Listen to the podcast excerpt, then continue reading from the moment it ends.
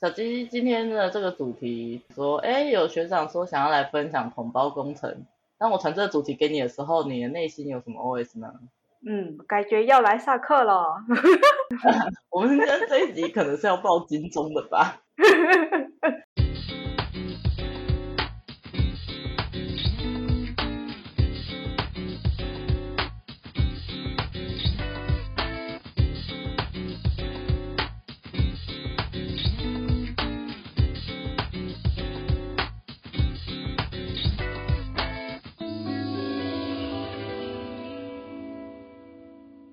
太正常了，今天这一集最佳主持人讲耶、yeah! 对，好了，那缘由大概是这样，就是有一天陈佑学长密我，然后就是说哎、欸、想要分享这件事情，然后于是我跟姬姐只好开启了许久没有开启的动脑模式。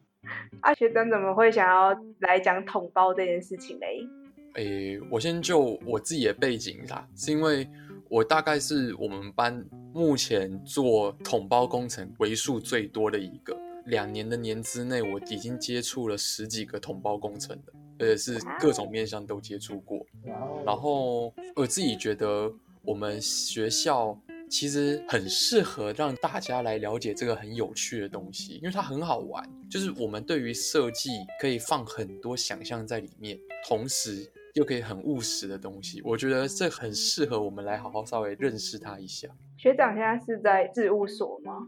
对，但是我算事务所，但是我的案子跟所谓的工程顾问公司走得超级超级的近，哦、而且我的业主其实是一群非常非常讲究程序、逻辑、时间的一票业主。那我也不好透露业主是从哪里来哪里来哪里来，我只能说他们是特殊单位，他们很敏感，资讯、嗯、不能随便透露。是公家单位啊？对啊，公家里面常常只要一出事上新闻都没好事的那一种。哇，那压力很大。好像有点明显，但是但是那是因为我帮忙过学长他们的调查调查的那个打工，所以我我觉得这个体制有点明显。而且如果是公家机关，就会有时间上的压力。对啦，时程上，公家机关的期程好像都抓得很死，但是公共工程普遍期程都抓得很明确。老实讲，嗯、那我会推荐统包，是因为统包的时间更明确。那我觉得对于我们学校来讲的话，因为我自己读五年下来的感觉，我觉得我们学校的同学做的事情都会比较偏向实务方面，因为我觉得可能也是老师的关系吧，就是不会放过度的设计。我确定是老师的关系的。对，我觉得蛮大的影响，会引导学生不要往太偏设计的方式去思考。那我会觉得这个东西就会反而变成是我们学校出来学生的一个优势，所以我想要分享这个东西。嗯，但是其实在了解统包工程以前，我觉得你可能还是要帮我们科普一下，就是普通的工程跟统包工程到底有什么不一样吧。先从普通工程的组织方式开始讲好了。好啊，这个很好玩，换个角度来讲就很像是这两个东西其实目标都一样，我们就捏黏土来讲好了，我们都要捏出一栋房子来。那如果是一般工程，你要从它是用什么材料做成的啊，它材料会用哪些组成的啊，你都要从头到尾开始养。你要先培养出那一个黏土，然后那个黏土要先来给老师说，老师这个黏土 OK 吗？当老师点头说 OK 之后，你才可以帮他捏形状，然后捏好初步的形状之后，要再给老师看，老师他说 OK 了，他才可以让你说这东西可以放上去了，可以端上台面了。这就是一般工程，它是每一环每一环都要这样子，都要一步一步规划确认，然后确认完之后还要找到愿意执行的人，把它完整这样做出来，这个就是一般工程。那第二个统包工程，你可以这样想，你的老师已经把你会用到的材料全部都帮你框好了，他连它大概会长什么样子他都帮你预期好了，你只要顺着它的架构，你就可以做出一个基础的东西。但是哦，就很像是我们平常上设计课一样，老师已经把题目写好了，其实他也知道你答案是什么答案，大概会长成什么样子。那你的操作空间就是在这个东西，这一个它的预期的范围跟你想要跟它产生冲突的范围之间去做平衡，那同样都可以做出一栋房子的效果。对，大致上可以这样讲，他们这两个案件又有一个很直观本质上面的差别，可以先初步这样说。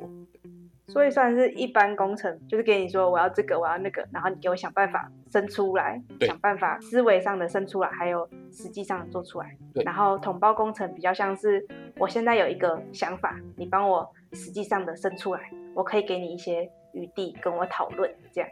更直接一点来讲，我们用刚刚捏黏土来说，我们同样都要盖出一栋房子，在一般工程的时候，它的出题它只会告诉你说我要一栋黄色色系的房子，但是在这个过程里面中，它可能会被加了绿色、蓝色、粉红色 anyway 反正它会加加了一堆五花八门，它的开始跟结果可能会不一样。统包工程它会一开始告诉你说我就是要黄色系的房子，它过程只会跟你加相关的颜色，再怎么变都脱不离黄色这个色系。我刚才想到一个讲法，嗯，是有点像剪头发。对对对，然后一般工程就是我不知道剪什么，所以我去跟设计师讨论。然后统包工程就是我有一张照片，然后我给设计师帮我剪，然后可能会有一点小小的微调这样子。对对对，就是那样感觉，就是那样感觉。那它有一个更有趣的地方，就是一般工程像你刚刚讲的，你什么都不知道它的状态下，它帮你剪，所以你会不会有可能剪两次以上？嗯，一直修，一直修。对，所以你第一次剪完会不会不满意？会，所以就会修。那会不会多花钱？会，啊，就会修一次花一次，修一次花一次。到后面有时候可能觉得说我想要多烫一下，那一般工程就会多烫那么一下，所以修一次花一次又烫一次，最后不满意又把它拉直，又会再多烫一次。那统包工程就是就像你讲，我给你一张照片，我就是要这个发型，不满意我不管。你弄坏了，你的责任，我不会多花钱，这就是统包工程。在某些来讲的话，就是可以比较多谈判的空间，会做的东西会比较明确，目的性会比较明确。像接一般工程和统包工程有什么差异？嗯，它这个时候就是，呃，我先切到比较不是用比喻的方式来解释这个原因。以统包工程来讲，它就是一个我假设就是这么穷，但是我想要做到一定的效果，我就会用统包工程，因为我的那个效果可以固定。比方说像我们拿你刚刚的照片来做比喻，我就是要剪这一个的发型，那我当然清楚说我没有那么多钱，所以我就一开始就确定好我这个发型大概要花多少钱，我就直接给他下去做。我的结果不管它中间影响多大，但是问题是它整体的感觉不会变。那一般工程就是可能就连设计师在一开始他也都不知道他到底最后会花多少钱，它是一个会一直在改变改变改变的东西。工程面的解释就是简单来讲，一般工程的预算它会变成像在设定下限，那统包工程它的预算会设定在上限，就是它的钱就只有那么多啦。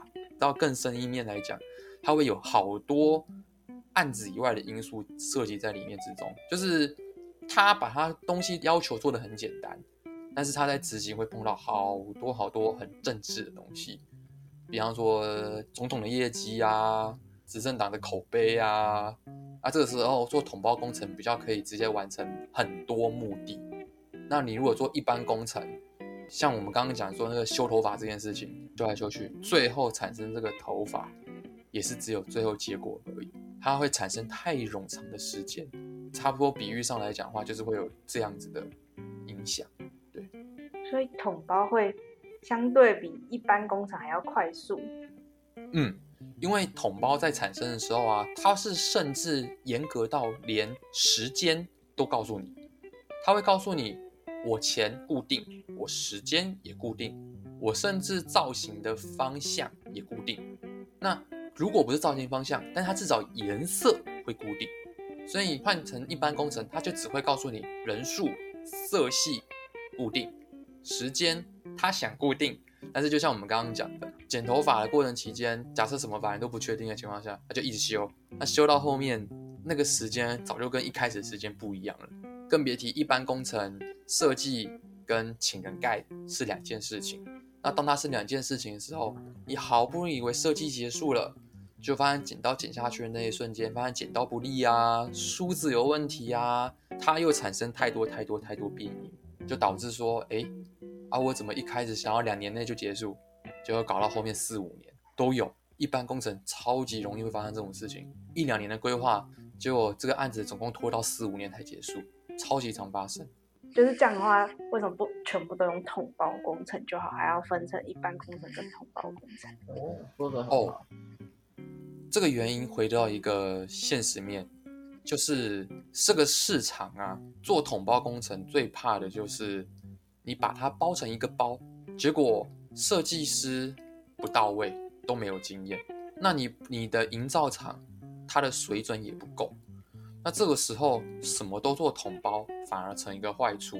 我们用刚刚剪头发这个方式来讲好了，发型有直发、卷发、五彩缤纷的那一种。那有些人就是擅长做那种比较卷的发型，有些人就是比较擅长做 直, 直的那种发型，跟有些人比较擅长做那种庞克头那种很特殊的发型。那每个领域都有每个领域的专业，但是我如果把它每个都拆成统包出去，假设这一群里面的人都已经吃饱了，那就没有人可以做了，就会害很多案子流标。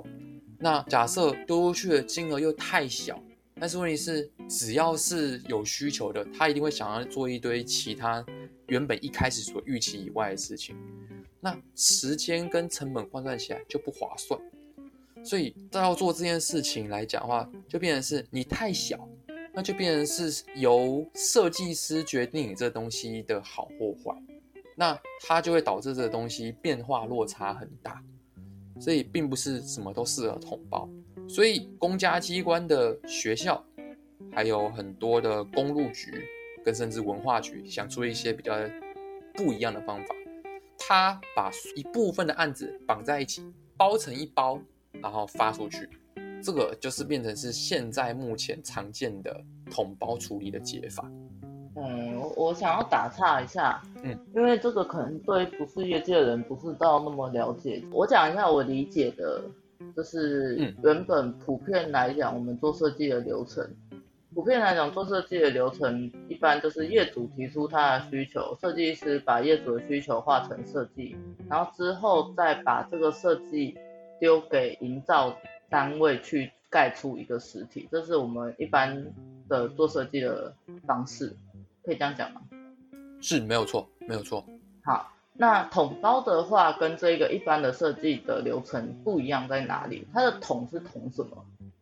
哦，它的统啊，就是你刚刚讲的这个流程之前，他会先聘请一个团队，帮他先确定好他想要做什么事情。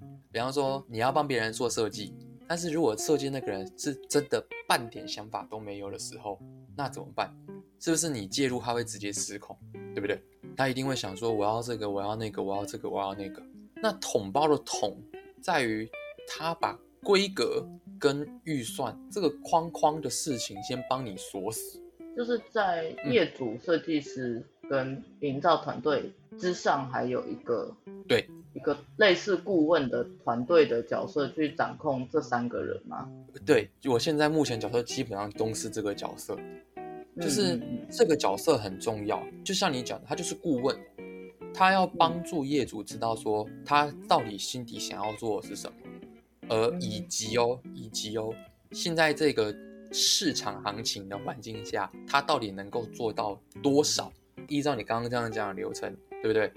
我们假设比喻说我们要做一个包包，假设我只是告诉你说我要做一个包包，那你会做到什么程度？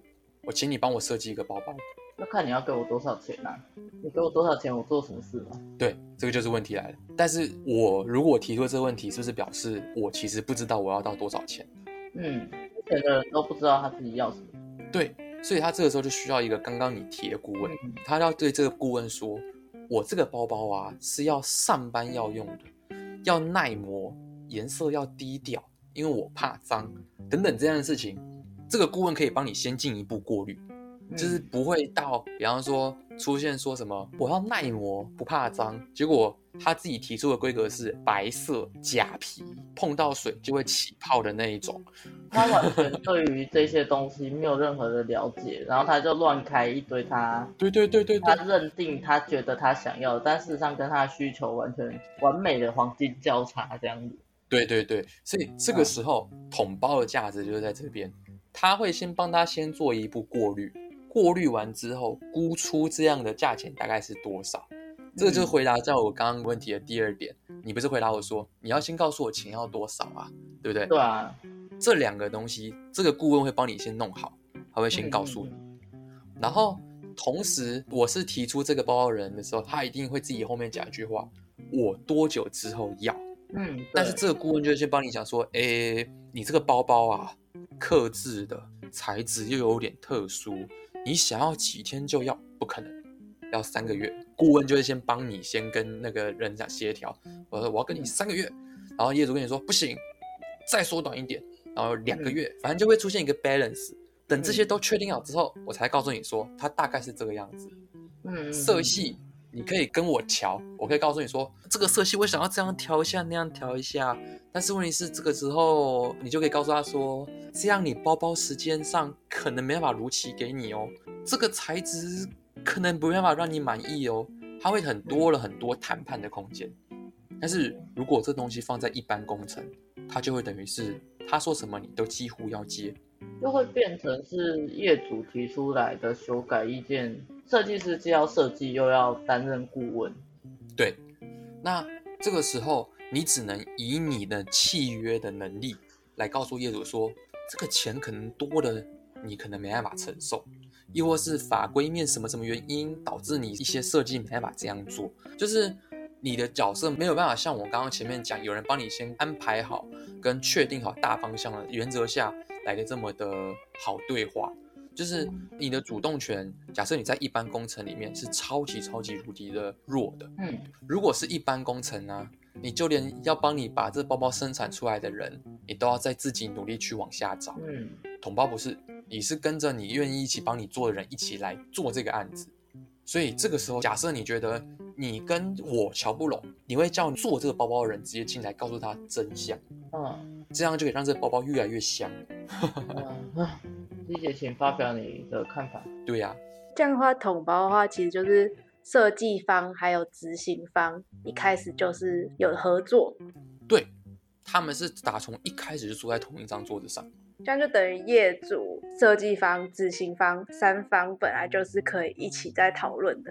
一般工程则是业主跟设计方先讨论好，然后讨论出了一个结果之后，才会去找执行方。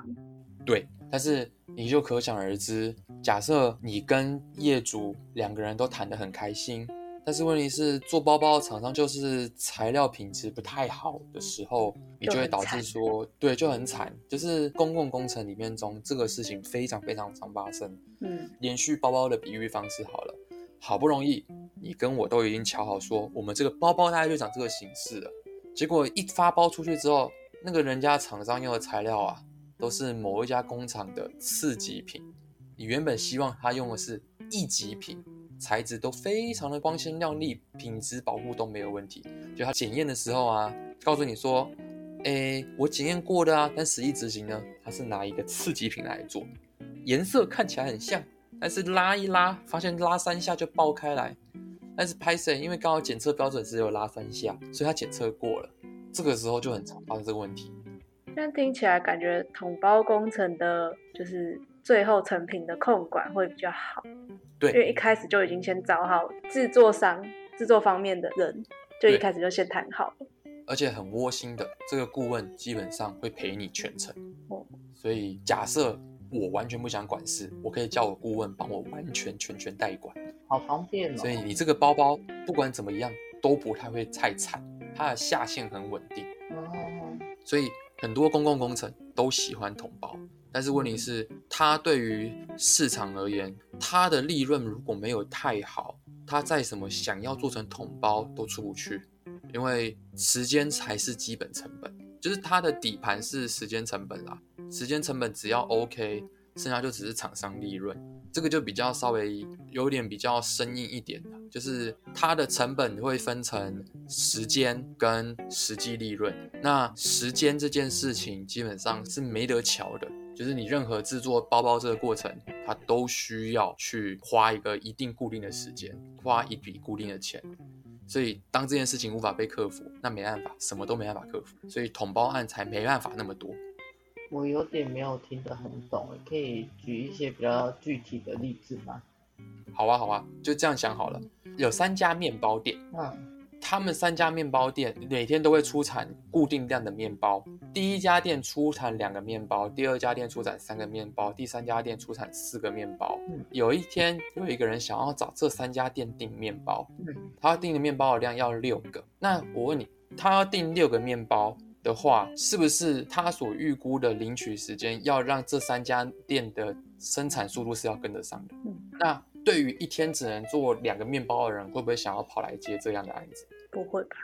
对，所以这就是回到统包所面临的现实问题，并不是每一个人的产能都一样，嗯、也并不是每一个案子的利润对于每一家而言都很 OK。六个面包的这个需求，不是很大的需求，它是超级无敌小的需求。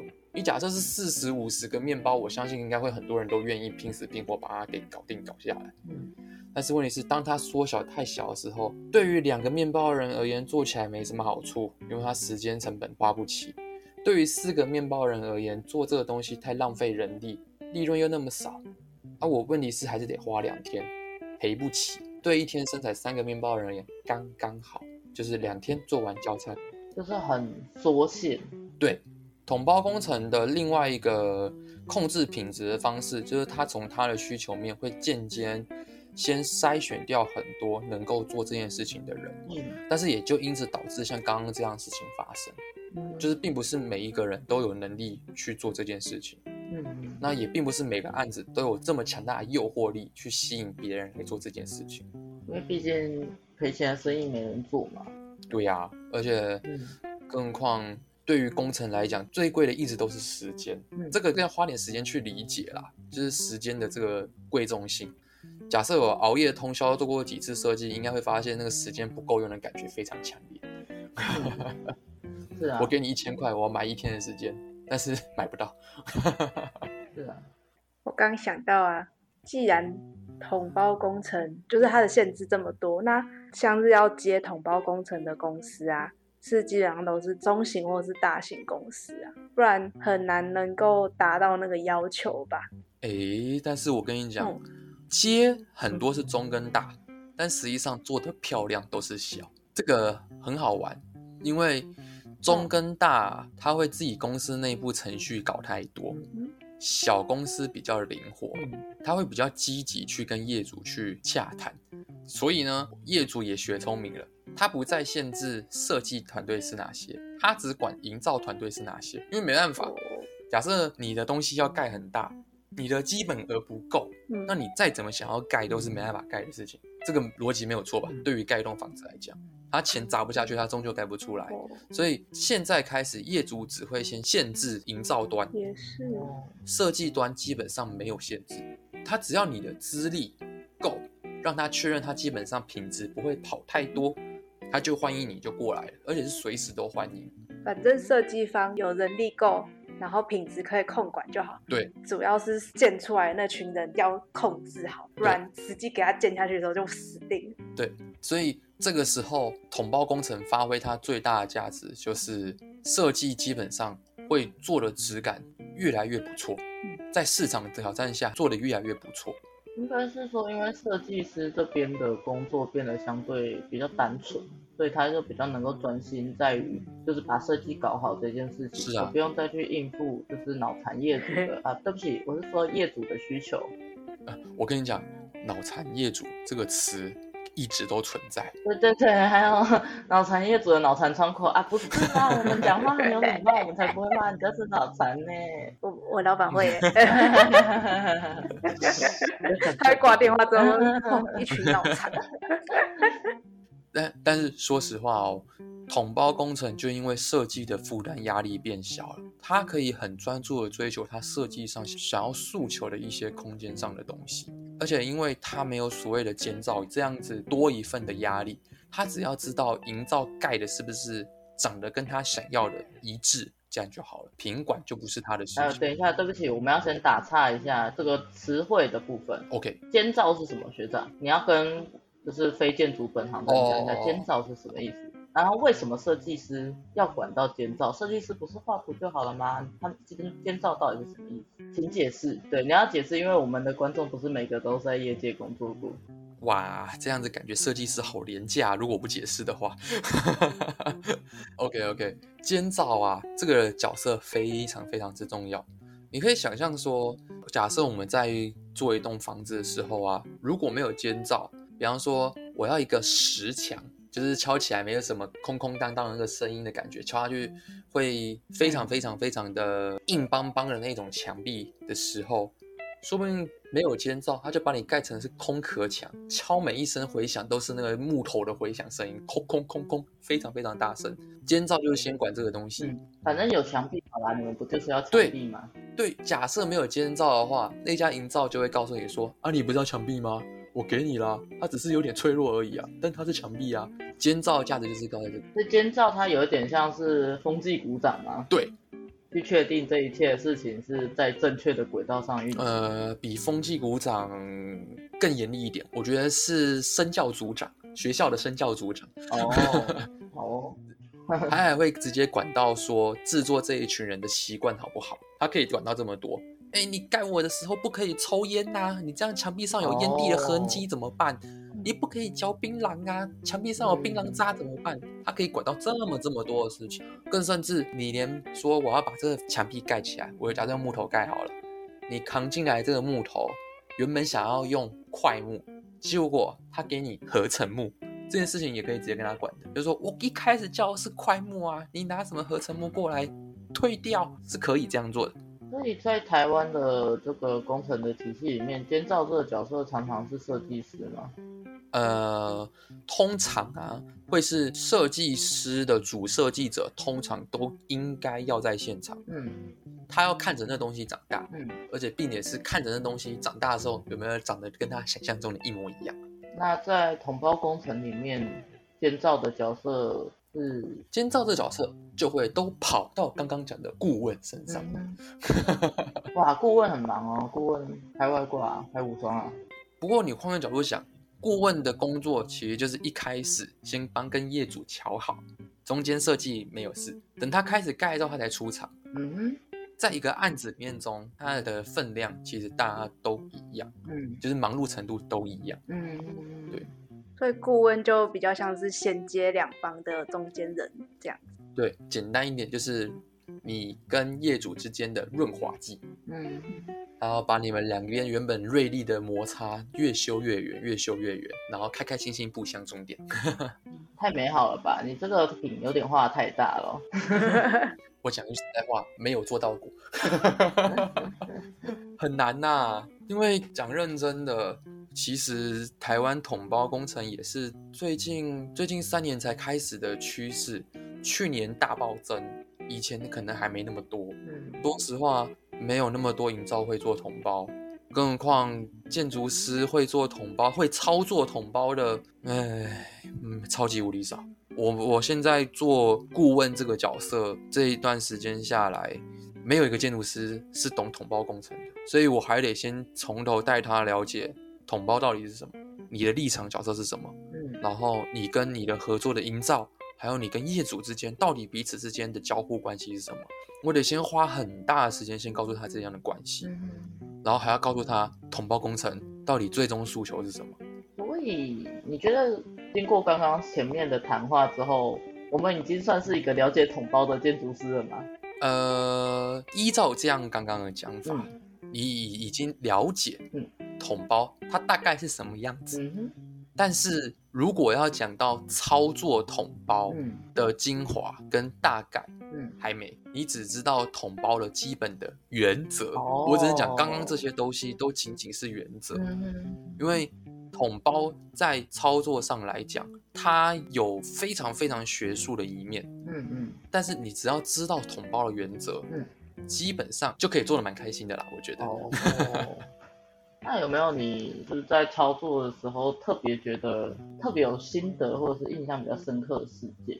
我先讲比较深刻的事件好了。嗯，最深刻的事件是我在一开始做第一个统包管理的时候，碰到我们的设计，就是、哦、啊，我们先这样讲好了，执行的我们叫它统包团队，我就是专管团队，业主就叫业主。我先告诉你这三个角色，因为这样我比较好后面展开。等一下，等一下，等一下，你又跳过了一个很重要的地方。欸、什么是专管？我知道什么是专管，但是你要解释一下什么是专管。专管团队就是顾问，专管的全名叫做专案管理团队，嗯，把你前面的跟业主的顾问讨论啊，一直到后面的监造管理啊，这些全部，反正只要跟管人有关的都是他。嗯，业主只要他在旁边看戏，嗯，就是他业主基本上在案子里面扮演角色，就是你什么时候弄完啊？钱够不够啊？当一个宝宝，大家都会照顾他。对他，他只管这两个，啊，剩下的专管点头 OK， 他就 OK，啊，他等于是甲方的代言人。嗯，他不等于甲方哦，他是代言人，但他有办法影响甲方，嗯，他有办法影响业主，嗯，但是他也可以代替业主讲话，嗯，差不多这样的概念。对对对，以明星来讲的话，就是秘书，对，就是可爱的小秘书，更甚至像发言人。哦，那我在执行的时候碰到比较大的问题是，进来的统包的设计团队，他把统包工程讲的跟一般工程一模一样。就是他投标完成之后，一到现场，业主跟他讲说：“我想要这个。”他就说：“好。”然后，然后讲说：“我想要，我想要这个房子大大的。”他说：“好。”而且我房间想要从原本的四人房变成两人房，然后统包商说：“好。”但是问题来了，当时顾问一开始在跟他讲说：“哎，业主大哥，你不够钱呐，啊，我们委屈一点，变成四人房好不好？”然后业主说好，因为他想要盖出来，结果在实际执行的时候，就把所有这样的刚刚讲的交代全部都抛到脑后。他们认为说，我都已经发包出去啦，反正有这么多钱嘛，我就把我要的需求提出来。但是这个时候统包团队因为没有做过统包工程，所以就傻傻的都说好。结果在第一次做这一个全盘审查的时候，他就把他这一锅菜这样端出来。打开这一本成果的时候，我们就直接对着统包团队说：“你这一份成果我不想看了，你的预算，你最后要花的钱，比原本一开始投标的时候大了快要两亿，我要怎么核给你啊，先生？”这是我当时印象最深刻的事情，因为我们为了这件事情，把这件事情告诉这个统包团队，就开始经历了一连串的吵架。而且刚刚讲说他把成品端出来，更是让我们看到钱这件事情。其实他也没有在第一时间给我们，他是压了好久好久时间才告诉我们。原本他想要趁机偷渡，把案子给大家偷出去，然后后面再跟业主再多要钱。嗯，但是统包工程的最基本原则，钱跟时间永远都不会是允许你挑战的东西。嗯，对业主而言，就是钱跟时间永远不会变，你不可以跟他挑战这个，你会变是必须要有很大很大的佐证，他才会让你做这件事情。这就是我在统包一开始在做的时候就碰到比较印象深刻的事情了，因为那个时候统包团队就当面直接质疑我们说，这些通通都是业主需求啊，你们为什么顾问会说不允许他们呢？哦，难道你们要忤逆你们的业主？就是他会扣你很多很多很大很大的帽子。欸，这个时候我们直接跟他讲说，大哥，你在参与的是统包工程，欸，这个不是一般工程，欸，你这句话对着业主的上司讲出来看看，我看你会不会被 K 死？真的，就他们正在业主上司面前这样讲，嗯，当场直接被海 K， 暴打一顿。业主就跟他讲说：“你要这样做，好啊，我们当然举双手双脚赞成啊，多的钱都你吞哦，我不会再给钱哦，因为你后面再多钱，你要送到另一个很麻烦的人管你哦，啊，这笔钱就永远就不会再下来了哦。”你要试试看吗？然后那个同胞就听到就傻掉，说啊没钱了，啊还要多花时间哦，不来啦不来啦不来啦不来啦，他就妥协了，乖乖回归一开始顾问题的基本需求哦，就慢慢慢慢改，对啊，很常发生呐，啊，这也算是一种教育吧，就是在统包大量产出的时候，好多这样的人来这样问，啊，呃，更甚至还发生一些很糗很蠢的事情。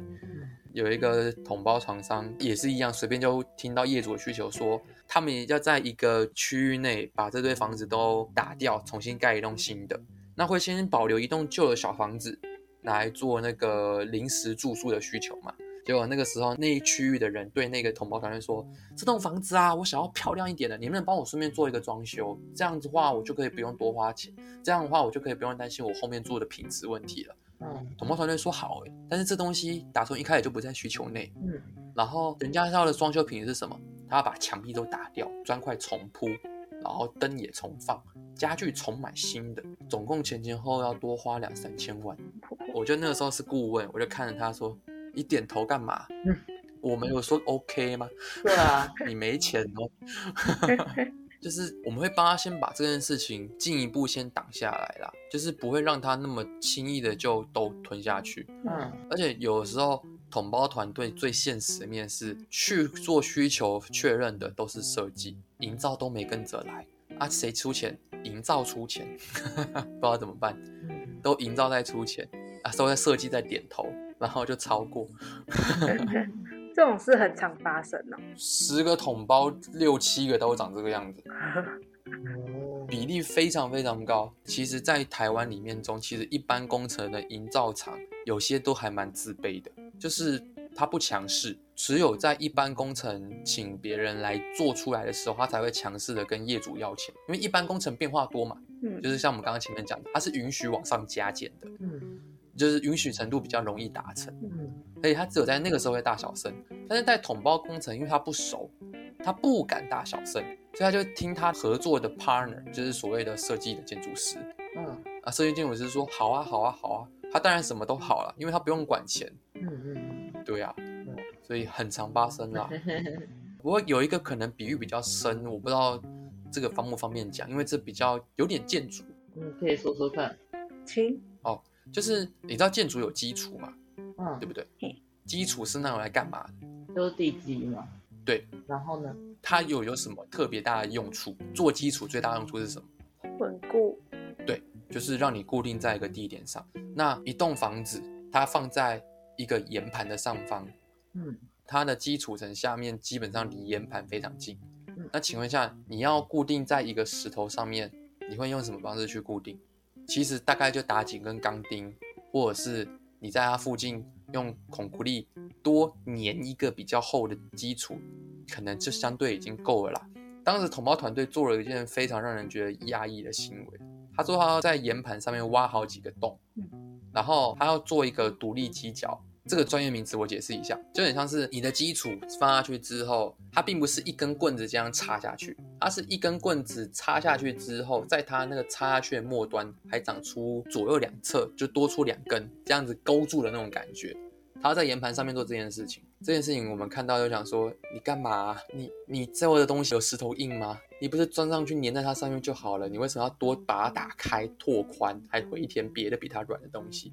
它就是一个脱裤子放屁的行为。对啊，然后重点是现场在施工的时候，那营造就哀哀叫说，哎，玄武岩我要拿钻洞机打它很困难呢，你要给我足够的时间啊。那这个时候身为顾问管理的讲师的时候，我就是看着他说，不是提醒过不要在岩盘上画独立犄角，叫你调整设计了吗？为什么你都不听？嗯，对，就是在很多时候都会已经提醒他很多遍了啦，在这种风险控管上面来讲，嗯，对啊，很多啊，非常非常多啊，这只是其中几个而已。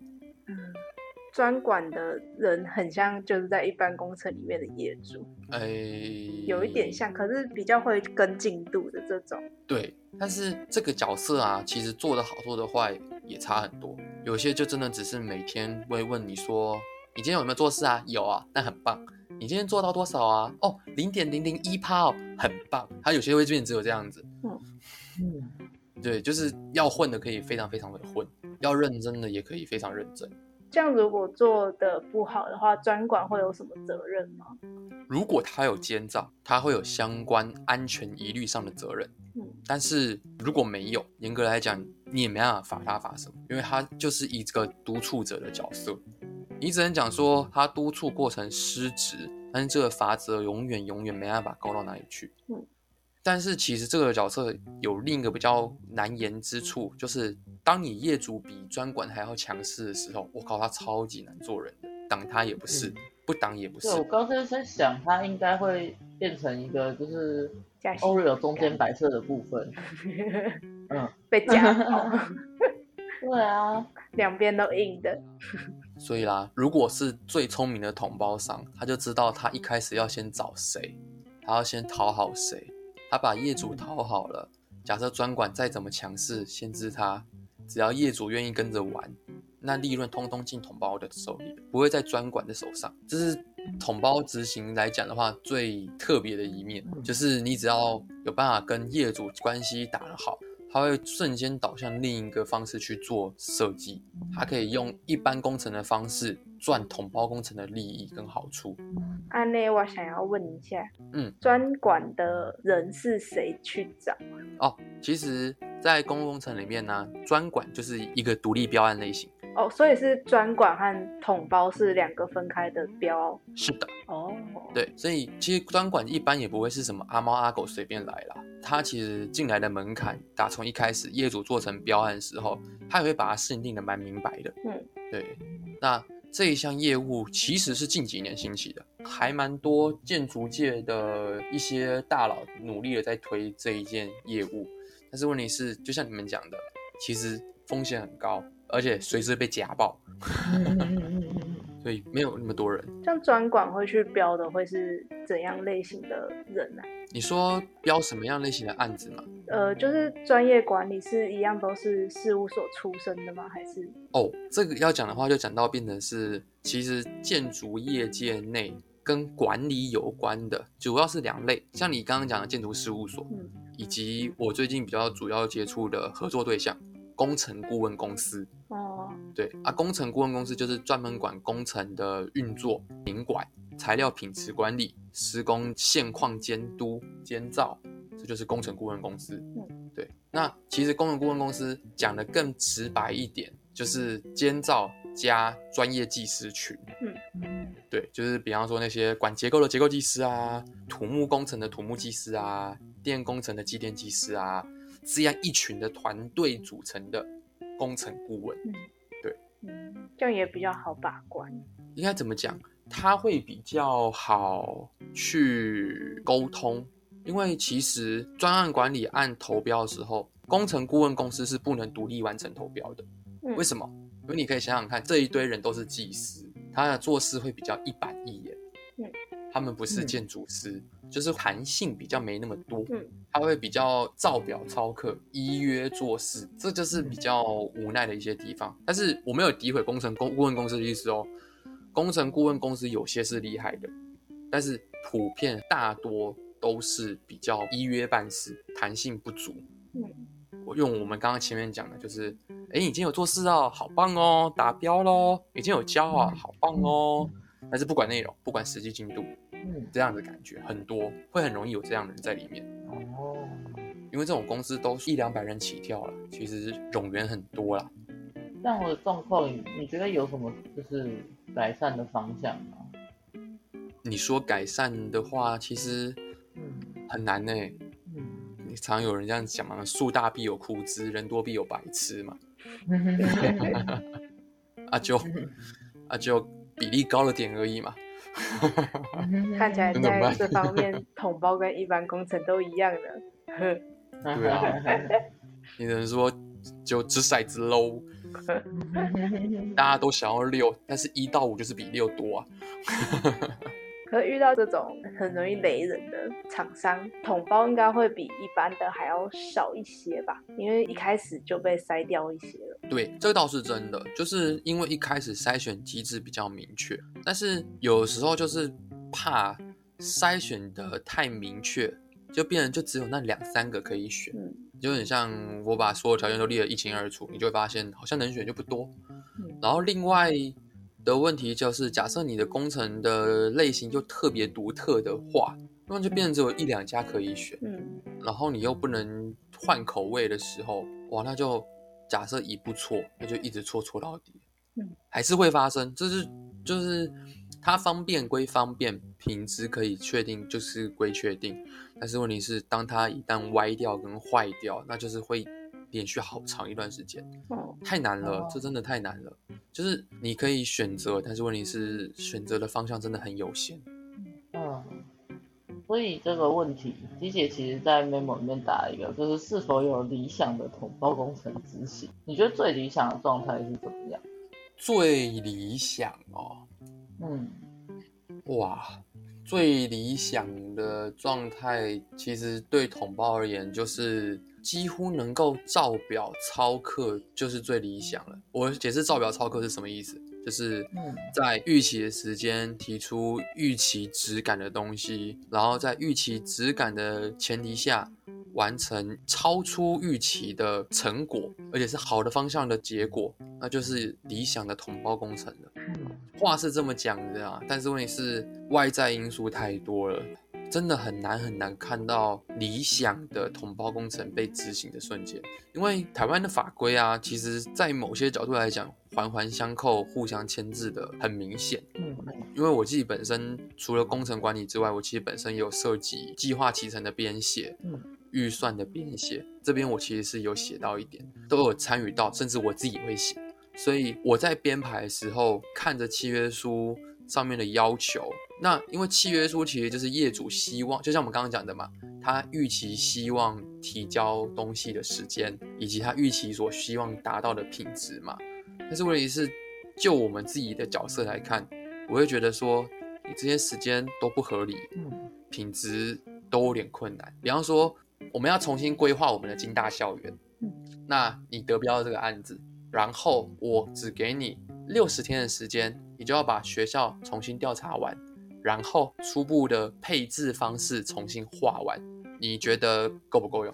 六十天而已哦，六十，包含需求确认哦，还要确认完之后签认哦，太难了吧？中间哦，你可能还要开一个会议，告诉他说未来的校园长这样，很难吧？对啊，而且文件这样子来来回回就不知道几天了。对啊，对，但是这个就是业主们想要的那。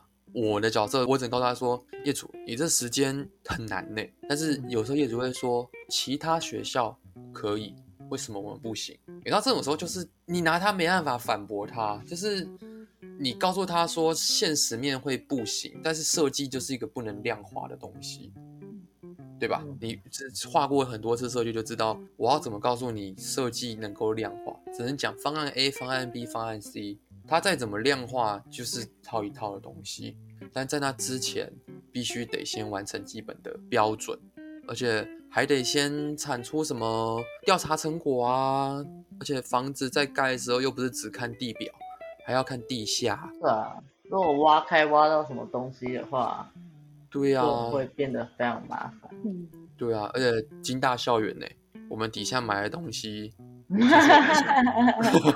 令人害怕。阿弥陀佛。特别想知道屁滚尿流那里下面有什么，吓死人！真的会屁滚尿流吧？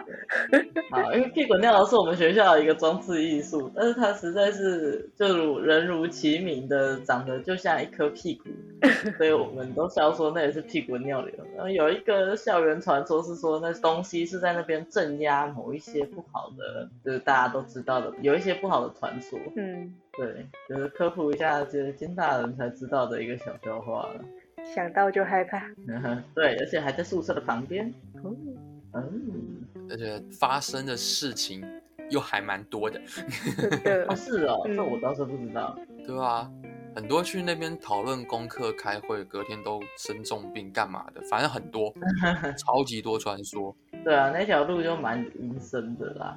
我是、啊、我是听有人在那边看到灵异事件的东东哎、欸，嗯、呃，而且那里有一个跟人类差不多高度的招牌，以前大一的时候骑车路过那里都很喘，你知道吗？而且那里都没有灯，是还红色的，那边还白绿光，就很很邪门啊那个地方。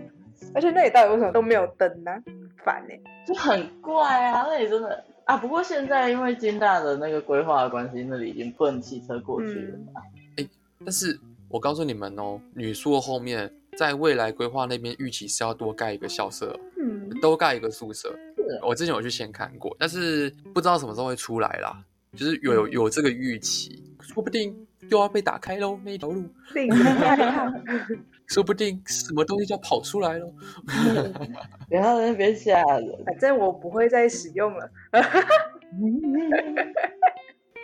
我们其实刚前面已经算是都把统包的原则，还有是一些会发生的事情都讲完了。那你觉得统包它对我们往后的建筑的市场会有什么改变或影响吗？因为毕竟它听起来其实，嗯，我觉得让设计师专心做设计这点是一个很不错的改变，因为毕竟现在台湾的建筑设计师其实是领着工程案里面非常少的一部分的钱，但是做着超出他们领的钱的工作，嗯、我可以这样说吧？可以，到现在我在编预算也是这样编。对，那其实统包工程似乎可以改善这一点。那你觉得它对台湾的建筑的市场会有什么样的影响啊？呃，我觉得它最大的影响，直接简单来讲，统包会变成是像我们前面有讨论到，统包只会越来越多。嗯，因为就像你刚刚分析的，没有错，它带给了设计可以专注做在它想要做好事情这个原则上，那同时也可以满足业主想要达到一定品质的这件事情。嗯，那最最最重要的其实就是它会让每一个计划都是可以逐渐逐渐的一步一步去落实的。嗯，同时呢，我们回到刚刚讲到的像设计师薪水很低这件事情，以公共工程来讲啦，假设依照法规的或是建筑师工会所产生的计价那一本手册，有点低啦，我不敢讲太严肃或是太夸张，但是我只能讲有点低啦。每次算那个配的时候，假设十几亿的案子，那你大概也只能拿个几千万，有这样的落差，趴数上会有这样的落差。对，所以它这个好处就变成是没有错，我们的设计费在投标的时候呢，可以依照它的标准去处理，但是问题是它会比较多其他的空间，可能会有些业界人士在，所以这个部分我不讲得太明白，但我可以讲设计师获得的好处是相对弹性一些，当然还是要依照契约要求去办理，但是问题是那个招标文件以外的不在我们管的范畴。好处先点到这边，那再讲说对建筑市场的好处以及对业界的好处，我觉得最大的好处就是你不用做设计做到那么的卑微，嗯、你可以有点态度的站在这一个市场里面之中。因为如果像用刚刚前面讲一般工程来讲，嗯、它其实很容易做得很卑微的，业主什么都要点头说好，你要反驳他，你只能了不起说，哎哎哎，可能会违法，欸，钱可能会不够，欸，但是业主假设财大气粗，不管我有钱就是干。我说好啦，那只能这样做啊，长得再俗还是得做下去啊。但统包假设他业主的想法很俗很丑，比方说我这个房子想要长一个漂亮的金牛角当做他的屋顶造型，你可以告诉他说这个大概做几天就会毁坏了，啊，你维护成本会很贵，你确定还要吗？就是你可以列举 N 个坏处给他，可以有机会说服他不要这样做。当然你没有办法那么容易改变业主的想法，但是你多了跟他所谓进行谈判的空间。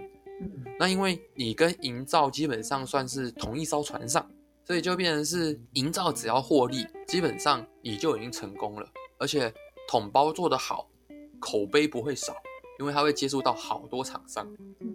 对啊，你跟统包合作，那个营造才会多找来了他想要一起采用的，比方说对于一栋房子而言，他要盖起来要有盖墙壁的结构的，然后要有盖家具的瓷砖的，还要帮你放电线弄电灯弄开关的，你可以一次认识到这么多厂商。嗯、你只要做得好，恭喜你，你认识几十个老板在这里面中，嗯、前途直接打开。嗯、做得好的话，嗯、只要操作正确，做得好，口碑又 OK， 然后对业主，诶，这个建筑师厉害哦，成本控制得很好，时间也拿捏得好棒棒，东西嗯还不错，关键时刻假设需要他帮我 cover 一下，或是帮我说两句好话的时候，诶，他也很配合，那这个建筑师赞，那未来是个案子会不会都找他？会。所以统包只要做得好，基本上你不用太担心没有案源这件事情，只要你做得好的话。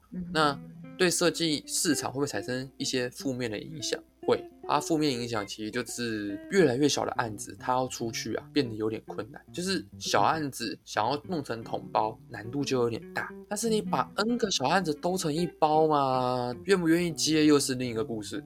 嗯，比方说有十二个小案子，他们都想要做，但是钱都很少，做成统包，那、嗯、没人会来。包成一包，哎，同时执行十二个地方，好像又太极限了。很两难、嗯、然后你说台湾有没有常发生这东西，只要是学校单位基本上都在搞这一套同个校园就比较还好一点，校园还好，但是如果是指学校，我现在不是讲校园哦，是讲学校们，就是某某高中某某高中某某高中某某高中他们联合这样做的话很常发生，这个真的很常发生，你也拿他没辙。太累了吧？有啊，我问过好多都常这样发生，因为我昨天跟我女友聊到这件事情，然后我女友就跟我说，吼，那你上台前我一定要好好先骂你一顿。我说干嘛啊？她说就是有你们这种王八蛋，把十二所学校包成一包，然后每一所学校都距离超级远，然后还要同时开工作室环节。我说那又不是我写的。对啊。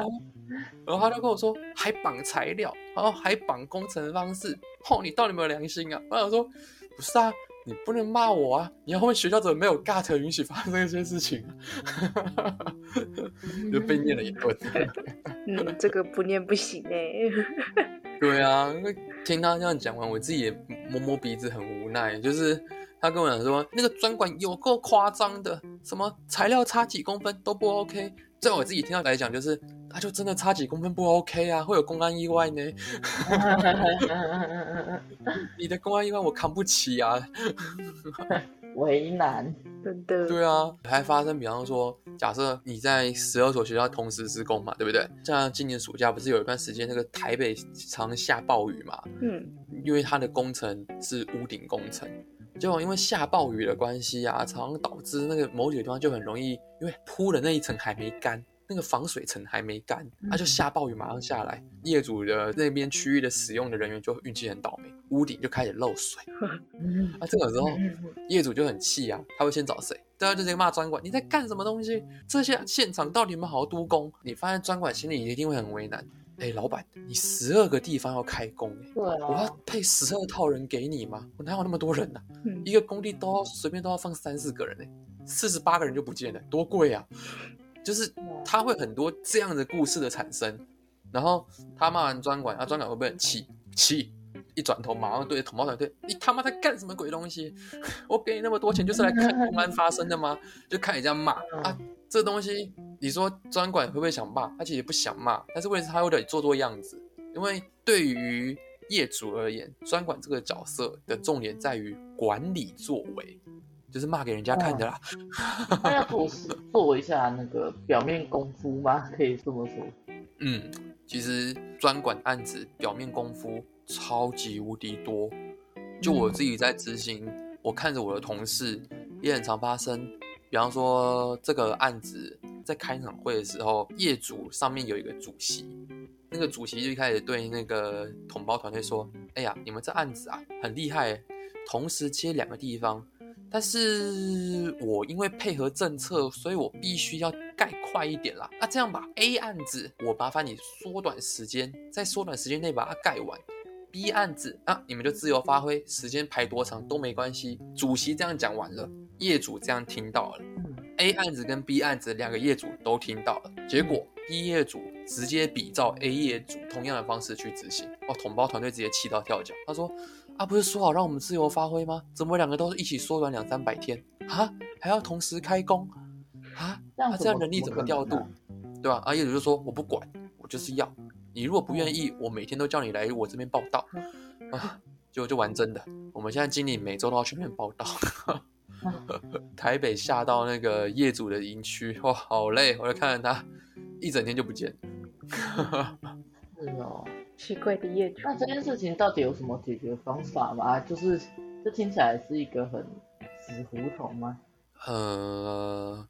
这就回到一个解决过程一直在讲，这个解决方式我一直都有提到一个很重要的东西，叫做契约。嗯，就是统包的另外一个最重要的一个点，就是你一开始玩之前要先把契约书读好。嗯，你要先知道到底契约上面玩的条件是什么，因为其实像我们刚刚讲的时间这件事情大家都有共识，预算这件事情你只要理解，那基本上后面操作不会太难。那真正会常常发生问题跟意外原因就是没有人读契约书。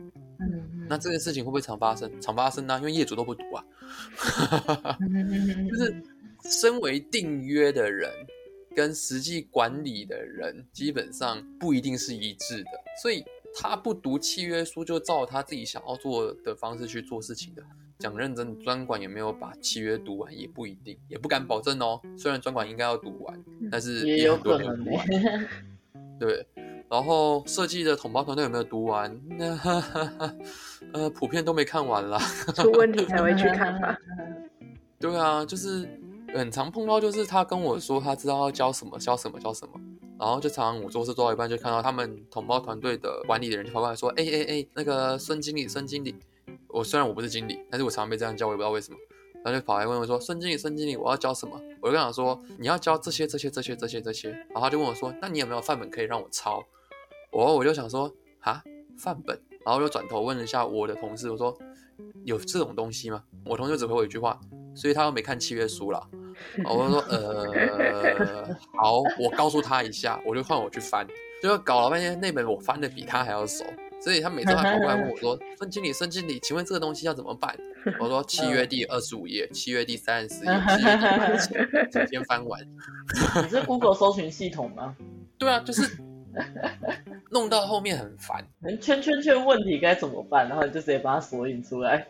对啊，讲实在话。因为我其实只是设计员，我的职衔只是设计人员，你又不好意思直接跟他讲说你到底有没有看书啊，你又不方便跟他这样讲，因为讲实在话你的职衔没到那么高。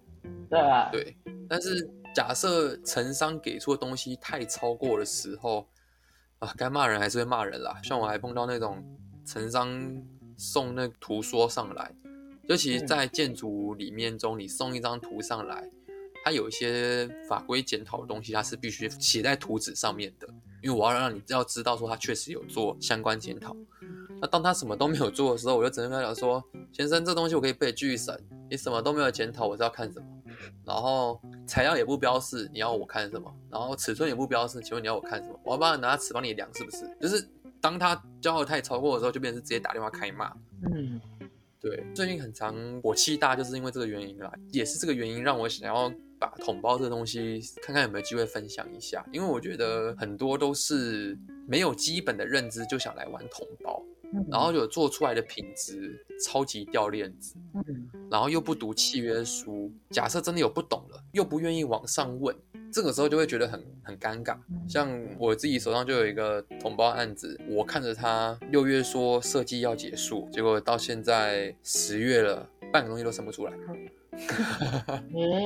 这个案子其实设计的阶段是从去年十月开始吧，妈呀，他到六月中都没有个结果，然后到现在还卡关，也很厉害。我们老板去现场亲自看图，看到他画那个公共厕所，他我老板问那团队说：“欸、你厕所是暗房哎、欸，呃，暗房就是没有开窗的，没有开窗，只有开一扇门。”他说：“你厕所是暗房哎、欸，啊你臭气要怎么排啊？”然后那个统包团就说：“啊。”哦哦好，那那我帮他规划个抽风机、嗯、然后我老板就在郑重跟他讲一次，你是暗房耶，你要放抽风机哦。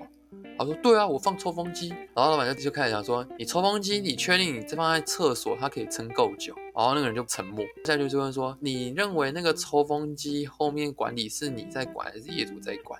他会随时都去顾他吗？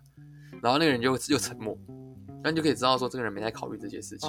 然后后来图纸往下一翻，我老板就对他说，你的水管啊跟柱梁结构打结在一起嘞。然后然后那个人就说，啊但是我画这样子是没有问题的啊。然后我们老板就说，你知道你的楼梯跟柱梁结构也是冲突的，就是楼梯假设中间有一个那个转折处，就是我们以那个折梯那样来讲的话，那通常会只有某一侧卡在那个梁上面嘛，对不对？那它方向是反的，就是它会走楼梯走一走会撞到头的意思吗？哎、欸，是，嗯。然后我就看他，老板就跟他说，你的楼梯也通通都没有开窗、欸。然后那个人继续沉默，就是他整条楼梯全部都是暗的，没有半个窗户，都得用开灯。然后老板就说，你当业主是那么多钱吗？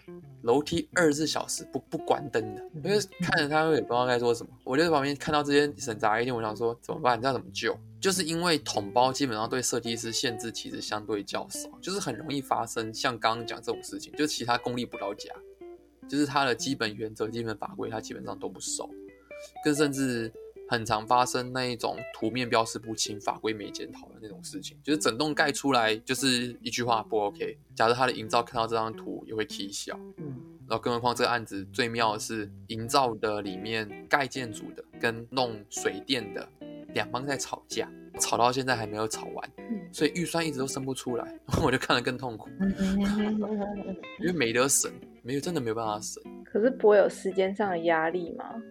压力跟能力没办法，你压力一直给他，但他能力就那样。就像你在骂小孩，小孩假设嗯，我就听不懂，我就不会做，我就做不到，那你说这时候怎么办？可他不是把案子接下来会有期程上的问题吗？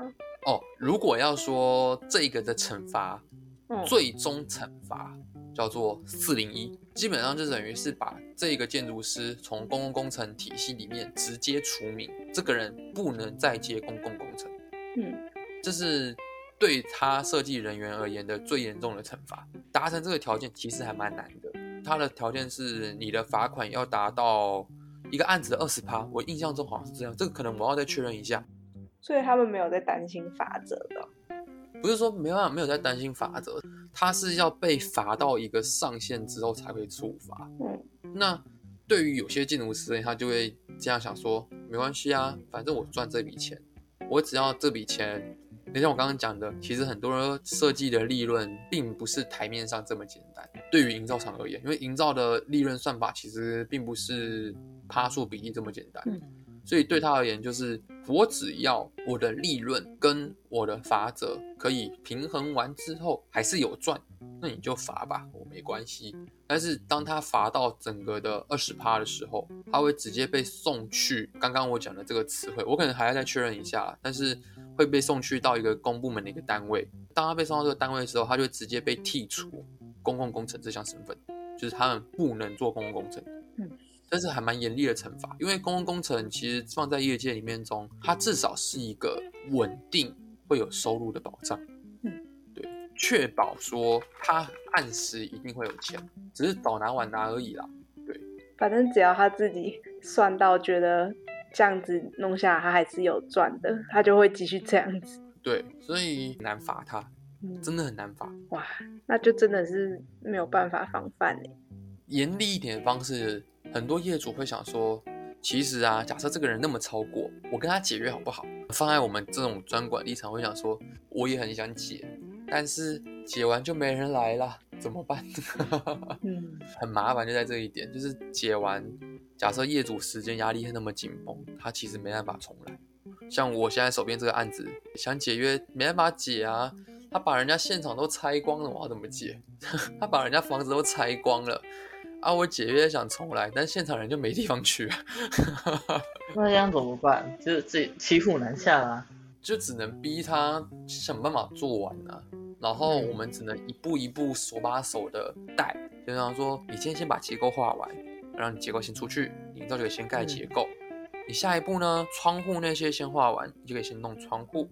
然后再下一步呢，把室内装修画完，就可以再做室内装修。就是你要把它拆得很散，整个要拆得很散，手把手的带。对，手把手的带。啊，这个时候专管做到这样之后，其实蛮衰小的啦，真的真的其实蛮衰衰小的啦。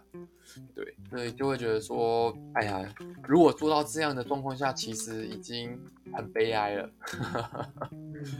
真的蛮悲哀的。遇到这种几率高吗？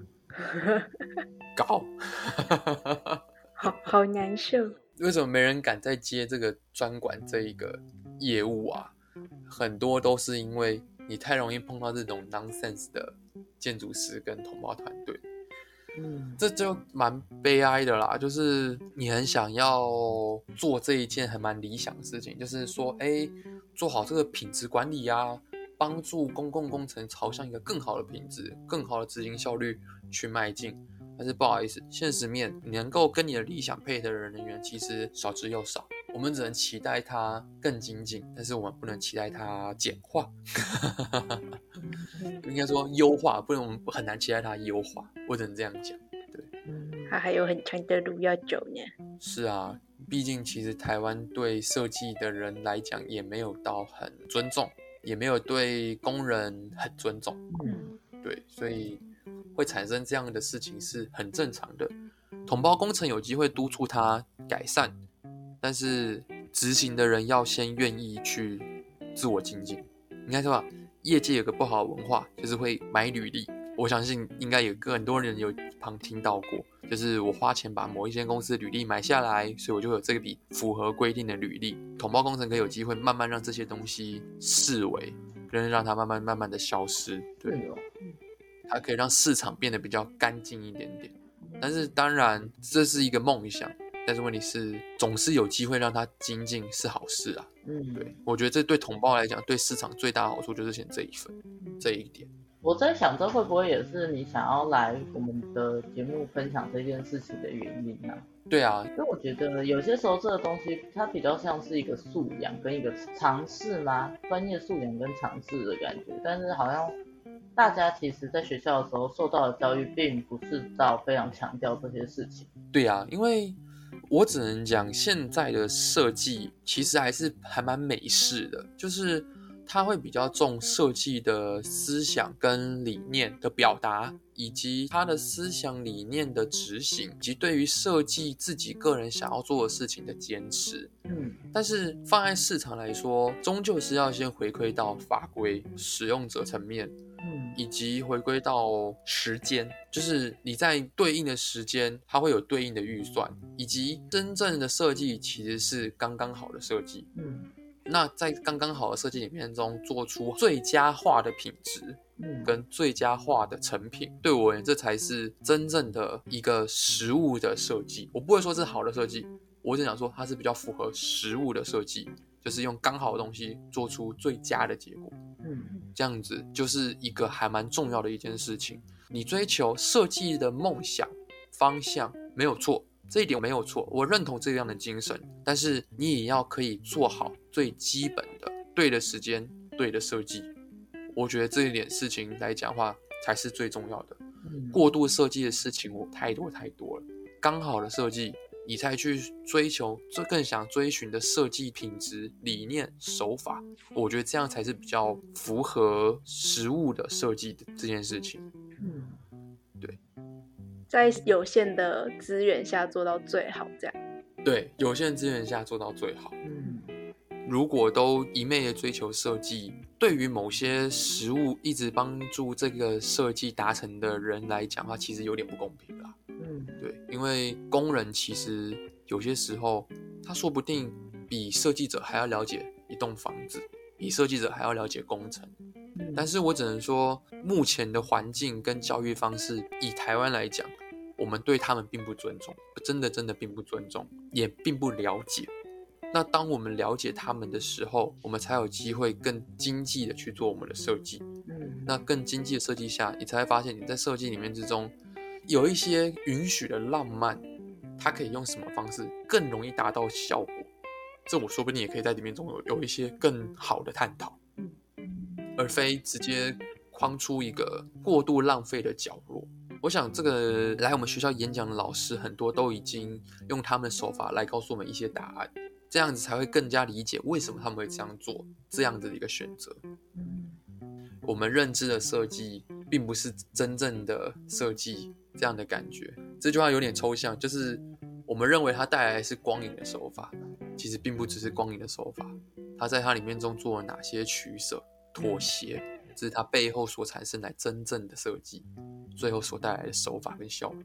光影只是其中一项媒介，以及它展露出来的主轴，但它为了这个主轴所去规划的造型、形式、结构的妥协、预算的调整，这些都可以算是设计的范畴。是可以，没有错啊。其实设计它，它我觉得离开学校之后，设计这件事情变得变得不是只是画图而已。对呀、啊，嗯，像比方说，你知道楼梯怎么盖起来吗？它很有趣。我去爬过工地之后，我真的觉得楼梯在盖起来的过程很有趣。它并不是一阶一阶绑，它是先绑好一个斜面的钢筋，之后再架上一片一片的木板，然后再把它灌成楼梯的阶梯型。嗯，它是一个斜面，再做出一格一格的踏板。嗯。那个画面真的很有趣。为什么会说要尊重工人的原因，就是因为我会觉得说，哇，他会告诉我理应应当知道的逻辑。其实这东西应该来讲，我不应该把它看得那么新鲜。但是问题是，当你发现这些不足的时候，你就会觉得说，你的设计会从另一个方向去运作。那甚至建筑的造型、语汇，它也会有不一样的解释、不一样的运作形式。嗯，那也可以大概了解我们常常学校老师讲说，圆是最不经济的空间。嗯，其实真正的原因到底是为什么？为什么圆会不经济？除了不好用之外，它到底还有哪些不经济的元素？你会有更一步的去了解这些事情。嗯，这其实我们还可以再花时间再讲一集，之后有机会再请学长来上节目。哦，这个我要先做功课。没有没有，我觉得你就单纯分享你生活中观察到的事情就很有趣了。嗯，啊、太没有太伟大了，真的没有，真没有那么伟大。是真的啊，对。好，那差不多该收尾了，姬姐有什么话想说的吗？嗯，同胞又是一个新世界的开发呢，还在 loading， 就是那还在转，你的圈圈还在转。对啊，我的圈圈还在转当中。嗯，应该说就是原本以为同胞可能就是设计方跟营造方一开始就跟业主就有接触而已，没有想到会有专案管理这一块，或是额外的一些知识吧。嗯，又是一个新的学习。嗯，好，嗯，给了一个蛮标准的答案。谢谢大家。我也很怕，我也很怕我讲的太学术啊，讲真真。哦，不会啦，你讲太学术的时候，就是我打断你的时候啊。对。还还好吧，还好吧，有觉得不受尊重吗？其实我一直有在想办法把这件事情讲的不要这么的死板啦，因为如果说我按照我原本提的脚本来讲的话，我靠，我可以讲超硬，真的超级硬，哦，这真的不是给学生听的，哦，也不是给圈外人听的。对啊，让圈外人一起，大家可以一起多了解这件事情。我觉得算是我们节目为什么一直都做一些很怪的主题的原因。嗯，我真的蛮希望以后可以有机会，我们再来聊聊植物面的、施工面的东西，跟设计面的那些会发生什么样的火花？对啊，有没有什么好玩的事情？我们之后再来录一集吧。好，嗯，那总之呢，今天节目就大概会先到这边做一个结束，然后谢谢学长来跟我们分享。然后自己也再 loading 一下，我也再 loading 一下，大家一起 loading。谢谢大家。对啊，因为其实毕竟我们在业界，自己碰的案子是比较专门的，然后我的话是比较一偏一般的，其实统包我也没做过。嗯嗯。所以今天就先到这边喽，那我们就先说拜拜喽，大家再见，拜拜。这样跟大家说拜拜。拜拜拜拜，谢谢拜拜。逼迫，对啊，我就是强迫啊，我们我们没有在尊重啊。你知道我刚刚问你说有没有觉得不被尊重的时候，我想回答你的是，哦，就算你觉得不是被尊重，我也没有要管你的意思。没有啦，随便啦，我们就等啦。好了好了，那先卡掉喽。嗯，我。